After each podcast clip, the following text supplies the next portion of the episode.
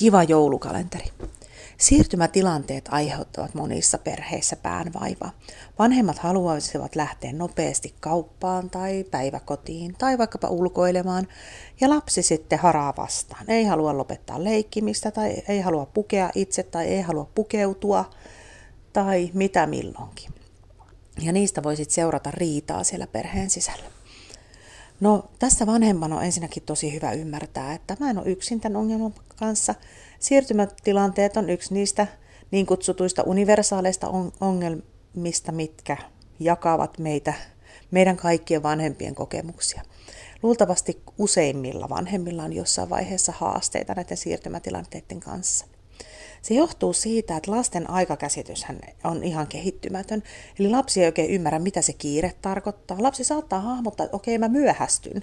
Ja se saattaa olla lapselle epämukavaa, mutta ei kuitenkaan vielä tarkoita, että se myöhästymistä pystyy estämään sillä, että toimii ripeästi. Ja näin ollen se aikuisen toiminta on siinä, siinä mielessä tosi tärkeää, että, että ensinnäkin varataan riittävästi aikaa. Jokainen vanhempi tuntee sen oman lapsensa ja tietää, että tällä nyt kestää vaan tosi pitkään. Eli hyväksytään ensiksi se tilanne, että, että, että tämmöistä tämä nyt tässä elämän vaiheessa meillä on. Nämä lähdöt on haastavia, vaikeita, hitaita tai mitä tahansa. Ja siitä näkökulmasta sitten lähdetään sitä helpottamaan. Ennakointi on tosi tärkeää. Eli oikeastaan mitään toimintaa kukaan ei, meistä ei halua lopettaa ihan kesken kaiken. Eli vielä minuutti, tai joku mun aikaisemmin mainitsemista vaikka apeista, missä aika raksuttaa, että tuon ajan jälkeen me sitten lähdetään liikkumaan. Kaikenlainen hauskutus toimii siirtymissä, eli kilpailu, kuka pukee nopeiten, tai vaatejonot valmiiksi järjestettynä, miten saa hypättyä vaatteisiin. Puhuvat vaatteet on ollut meillä kotona tosi suosittu hassutus niihin siirtymätilanteisiin.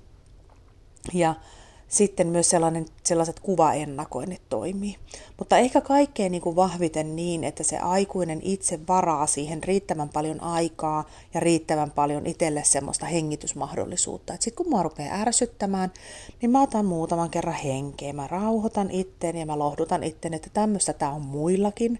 Mä en ole yksin tämän ongelman kanssa ja mun on ihan oikein, mä, mä saan kokea turhautumista tällä hetkellä. Ja sillä tavalla se tunnetila aikuisella saattaa laantua ja, ja sitten pystytään taas ottamaan helpommin sitä tilannetta vastaan. Ja aivan ehdoton viimeinen vinkki on, että osallista lapsi, eli kysy lapselta, miten me saataisiin nämä hommat sujumaan nopeammin, koska lapset saattaa keksiä vallan mainioita ratkaisuja siitä, miten homma toimisi paremmin. Mukavaa joulun odotusta.